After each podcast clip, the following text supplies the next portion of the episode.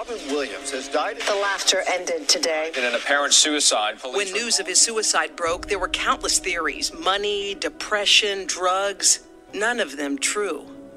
Seeing those kind of headlines, how did you deal with that? That was really challenging. And, you know, Robin and I knew there was so much more going on. Robin was right when he said to me, I just want to reboot my brain. In that moment, I promised him that we would get to the bottom of this. And I just didn't know that would be after he passed. After years of chasing answers, Susan Williams now shares what really happened to her husband in a new documentary, Robin's Wish. I was called in to sit down to go over the coroner's report. They sat me down and said, essentially, Robin died of diffuse Lewy body dementia. They started to talk about their neurodegeneration. He wasn't in his right mind. The disease had infiltrated every region of Robin's brain. It makes sense why he was experiencing what he was experiencing.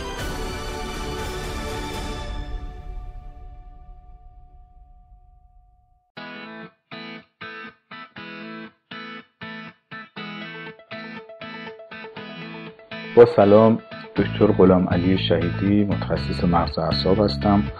حسب الامر همکاران و دوستان در رادیو نورو قرار شد که مطالبی در مورد دمانس لوی بادی به عرض برسونم. محور این صحبت مقاله‌ای است که در مجله امریکا آکادمی ژورنال نورولوژی سال 2016 چاپ شده. نویسنده مقاله همسر هنرمند فقید رابین ویلیامز هست که متاسفانه مبتلا به دمانس لوی بادی بوده و در سال 2013 مبتلا شده. متولد 1951 بودن ایشون و وقتی که علائم به صورت یبوست، اختلال اسفنکتری، مشکلات ادراری و اختلال خواب به صورت اینسامنیا و اختلال بویایی بوده، ضمناً از مقدار زیادی استرس شاکی بوده، اینطوری که همسرشون قید کردن، و همچنین یه لرزش یا ترمور خفیف در دست داشته که این ترمور ظاهر می شده و ناپدید می شده هر چند گاهی یه بار. ترمور در دست چپ ایشون بوده. این اتفاقات در اواخر اکتبر 2013 افتاده. در یک آخر هفته آقای ویلیامز در همون ماه اکتبر ظاهراً دچار یک ناراحتی گوارشی میشه و نکته غیر عادی در این باره این بوده که میزان اضطراب و ترسی که از خودش در واکنش به این مشکل نشون میده با توجه به شناختی که از کاراکتر ایشون بوده و شیوه واکنششون به مشکلات و بیماری ها، اون نحوه واکنشی که نشون داده کاملاً خارج از حالت عادی و غیر متعارف بوده برای شخصیتشون و به صورت یک حمله اضطرابی ادامه پیدا میکنه. در واقع از نظر این مشکل گوارشی تحت بررسی قرار میگیره. فکر میکنن دایورتیکولایتیس داره و منفی بوده نتیجه بررسی ها، و بعد از اون هم در طی 10 ماه آینده این حملات ظاهرا چند بار تکرار شده. علاوه بر مشکل گوارشی، تا ماه‌های زمستان علائم دیلوژنال، اختلال خواب و اختلال حافظه پیدا و تشدید شده و ظاهراً تحت درمان‌های سایکوتراپی نیز قرار گرفته. تا ماه آوریل اوضاع به همین شکل بوده. در ماه آوریل زمانی که در فیلمبرداری نایت ات میوزیوم 3 شرکت داشته، دچار حمله پانیک میشه، تحت درمان با آنتی سایکوتیک قرار میگیره که به جهاتی کمکش میکنه ولی بعضی علائم دیگر رو تشدید میکنه. مشکل بزرگ دیگری که اونجا نشون میده و خودنمایی میکنه، ناتوانیشون در به خاطر سپردن جملات صحنه ها در بازی فیلم بوده. ولی این مسئله اضطرابی و ترس دائم و احساس از بین رفتن توانایی ها، احساسی که اینسایتی که بیمار نسبت به از دست دادن توانایی های خودش داشته و اضطراب و نگرانی شدیدی که از این بابت احساس میکرده، یکی از مسائل اصلی این بیماری برای ایشون بوده. در این مراحل اینسایت داشته و احساس اینکه توانایی‌های ذهنیش از دست میده بسیار رنج‌آور بوده. بارها این جمله را تکرار کرده: میخوام مغز خودم را ریبوت کنم. مشکل اصلی زمانی اتفاق میفته که در 28 می 2014 تشخیص بیماری پارکینسون برای آقای ویلیامز داده میشه، تشخیصی که به طور واضح خطای فاحش تشخیصی است. رابین ویلیامز با وجود این همچنان نگران دمانس بوده. از پزشکش میپرسه که آیا من آلزایمر ندارم؟ آیا من مبتلا به اسکیزوفرنی نشدم؟ پس از اون تاکید خیلی زیادی روی درمانهای فیزیکال تراپی، ترینینگ مختلف، دوچرخه، یوگا و حتی مدیتیشن و سلف هایپنوسیس از این مسائل میشه. ناگفته نماند که طبیعتاً علائم بیماری پارکینسون هم وجود داشته. علائم به صورت مشکلات در صدا، در لرزش دست و از این قبیل وجود داشته. منتها مشکل بیمار در حرف زدن فقط اختلال وایس نبوده، اختلال اسپیچ نبوده، بلکه اختلال در ورد رتریوال داشته. به طور بارز قادر به پیدا کردن کلمات مناسب برای ادای منظورش نبوده. ذکر شده که علامت مشکل راه رفتن به صورت فریزینگ حتی پیدا کرده، ولی مسئله این است که مشکل راه رفتن رابین ویلیامز فقط فریزینگ آف گیت نبوده، بلکه در شناخت فواصل و عمق مشکل پیدا کرده بوده. به طور واضح مشکل ویژوال اسپاسیال پیدا کرده بوده. درک بینایی فضایی بیمار کاملا مختل بوده. اختلال خوابشون به صورت اینسامنیای شدید ادامه داشته. مشکل در ریزنینگ پیدا کرده و دچار کانفیوژن می شده. این مطلب برای همسر ایشون به شدت ناراحت کننده بوده. احساس میکرده که همسرش در حال غرق شدن هست و احساس میکرد که او هم در کنار همسرش در حال غرق شدن هست. فکر میکنه که مشکلی که باعث گمراه شدن در تشخیص شد سابقه افسردگی که به مدت 6 سال پیش از این داشته شاید بوده، ولی خب افسردگی بیماری شایعی است، خیلی ها افسردگی دارن، ولی وقتی که بیمار دیلوژنال سایکوتیک که علائم اختلال اتونوم شدید داره، علائم کانفیوژن داره، اختلال ویژوال اسپاسیال داره و اختلال حافظه بارز نشون میده از خودش و اختلالات شدید غیر عادی که در سن ایشون دیگه مسئله یک پرایمری پنیک اتک رو مطرح نمیتونه بکنه در یه بیماری که تشخیص پارکینسون گذاشته شده. این همه علائم شناختی، این همه علائم منتال، یک همش چرا قرمز و رد فلگ هست برای اینکه این یه پارکینسون معمولی نیست و اشتباه ادامه پیدا میکنه. علامتی که پزشکش ازش آگاه بوده گرچه به همسرش بروز نداده، هالوسینیشن بوده. در میانه مقاله به یه نقطه عطف میرسیم. اون نقطه این است که ذکر شده که در اینجا داروی رابین ویلیامز از میراپکس سویچ میشه به سینمت. در اینجا معلوم میشه به ما که زمانی هم که تشخیص بیماری پارکینسون برای رابین ویلیامز داده شده، پزشکش علیرغم اون مشکلات جدی که ایشون داشته، احتمال اینکه ممکن است یک پارکینسون ساده نباشه رو در نظر نگرفته و درمان رو با اون دیدگاه کلیشه‌ای که ضدیت با لبود و پا هست در شروع درمان با میراپکس شروع کرده و در واقع روند بیماری DLB رو با دارویی که عوارض بسیار زیاد شناختی و سایکوتیک همراه هست در بیمار DLB تسریع کرده و مشکلات بسیار شدید بعدی و جبران ناپذیر بعدی رو به وجود آورده. اثر مثبت قطع میراپکس کم شدن دیلوژن ها بوده. با وجود اینکه فلکچویشن در سطح هوشیاری هم وجود داشته و انسومنیا، بیخوابی فوق العاده شدید هم بیمار را رنج میداده.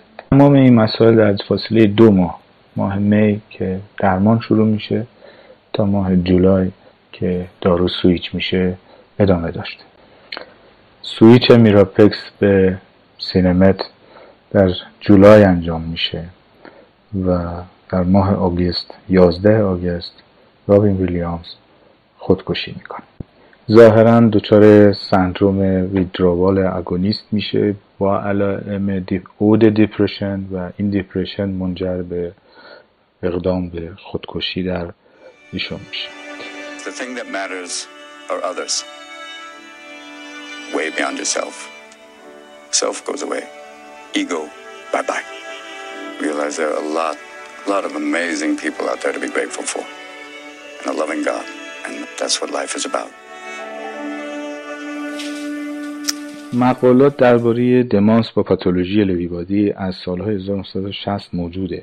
دیدگاه کلی این بود که دو آنتیته دیفیوز لوی بادی دیزیز و فوکال لوی بادی دیزیز داریم.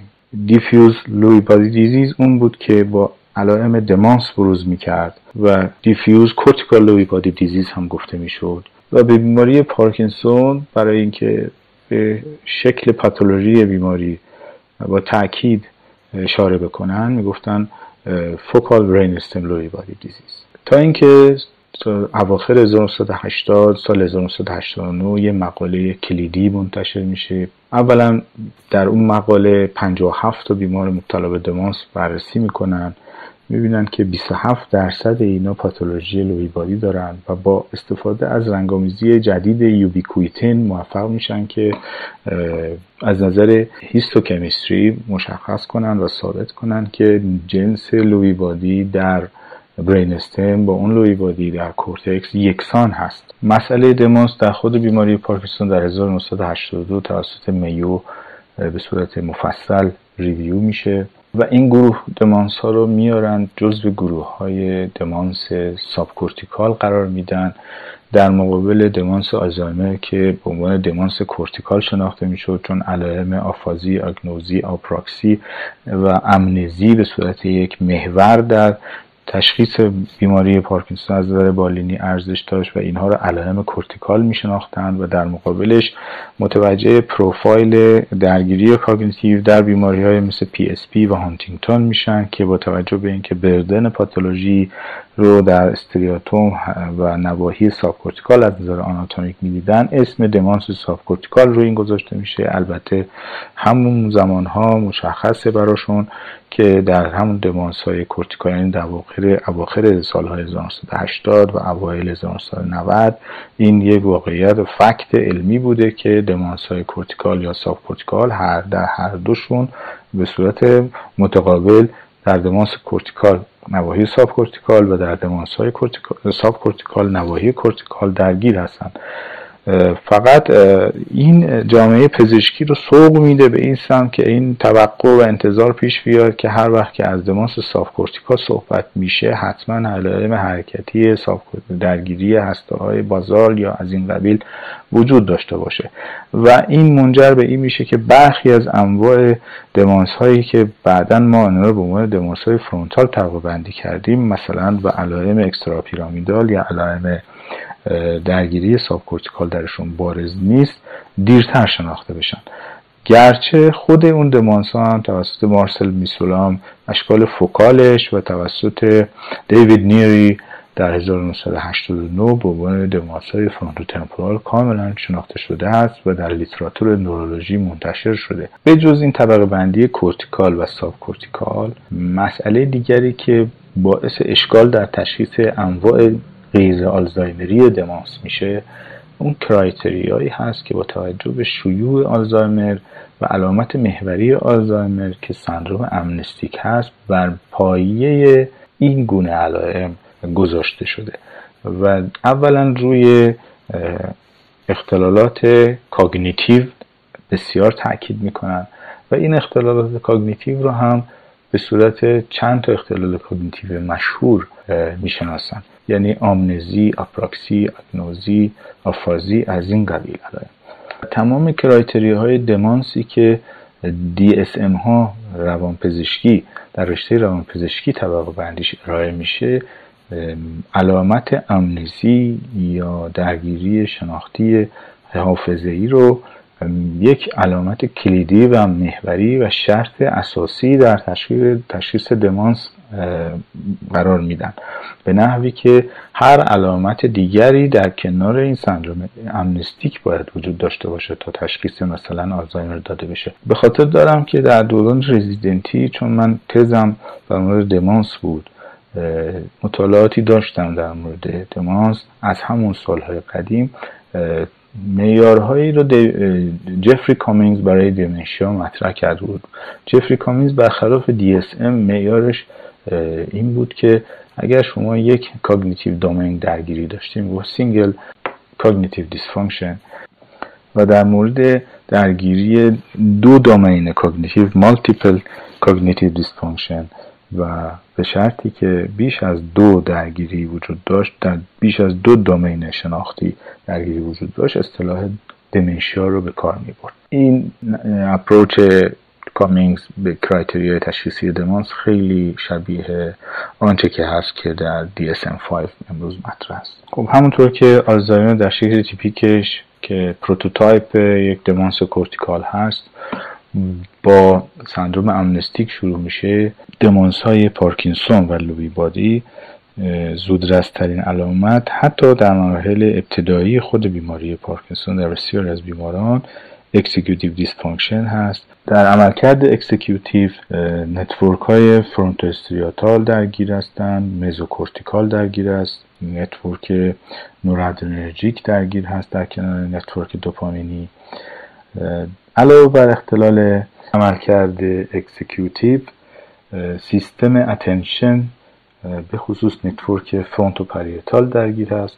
علاوه بر اینها در مراحل دیررستر سیستم های مموری مدیال تمپورال که سیستم های کولینرژیک هستند درگیر میشن. سیستم ویژوال پرسپشوال درگیر هست در مراحل پیشرفته تر و علت هالوسینیشن های بینایی و اختلالات درک فضایی درگیری همین ویژوال پرسپشوال سیستم هست. در انتهای عرضم میخوام چند نکته را درباره پاتولوژی لوی بادی اضافه کنم. یکی اصطلاح لوی بادی دیزیز یا دیفیوز لوی بادی دیزیز که امروز فقط ما از اصطلاح لوی بادی دیزیز استفاده میکنیم، چون دیگه بین لوی بادی دیزیز دیفیوز و لوی بادی دیزیز فوکال تمایزی قائل نمیشه که بگیم دو نوع پاتولوژی هستن، بلکه فقط یه لوی بادی دیزیز داریم و این LBD ترمینولوژی پاتولوژی هست. پاتولوژی لوی بادی یا LBD در صورتی که از ناحیه کورتیکال شروع بشه با علائم شناختی و سندروم دمانس ایجاد کنه میشه دمنشیا ویت لوی بادی، و اگر از برین استم شروع بشه و تشکیلات اسطار قاعده‌ای رو مبتلا کنه سندروم پارکینسون ایجاد میکنه که IPD گفته میشه، ایدیوپاتیک پارکینسون دیزیز گفته میشه. هر دو شکل این بیماری لوی بادی، چه دیمنشیا ویت لوی بادی چه ایدیوپاتیک پارکینسون دیزیز، صرفا با علائم پیور نورولوژیک بروز نمیکنه، بلکه میتواند با درگیری ارگانهای دیگر پرزنت بکنه، مثلا علائم گوارشی پرزنت بکنه، علائم اسفنگتری، علائم اتونوم و اختلالات خواب، اختلال بویایی، اختلال سایکیاتری، روانپزشکی. و در مورد آقای ویلیامز مثلا علائم حملات پانیکی که داشته در زمینه اون سندروم درگیری اتونوم و اختلال خواب و بویایی و لرزش دست که در نهایت علائم پارکینسونی هم بارز شده درش، به دلیل وجود پاتولوژی لوی بادی در ناحیه آمیگدال ایشون بوده. بنابراین توجه داشته باشید که پاتولوژی لوی بادی چهره‌های بسیار متنوع و متغیری میتونه داشته باشه. نکته دیگری که قابل توجه هست وجود پاتولوژی های همراه مانند پاتولوژی واسکولر یا پاتولوژی آلزایمر به صورت توأم با پاتولوژی لوی بادی هست که تنوع بالینی بیشتری را ایجاد می‌کنند. قرار بود عرایز من کوتاه‌تر از این باشد، در حال امیدوارم برای همکاران قابل استفاده باشد. متشکرم. از استاد بزرگوارمون دکتر شهیدی خیلی ممنون هستیم که وقتشون رو در اختیار ما قرار دادن. مثل همیشه جهت دریافت اطلاعات تکمیلی در رابطه با هر اپیزود میتونید به صفحه اینستاگرام neuro.ir مراجعه بفرمایید. روزتون خوش.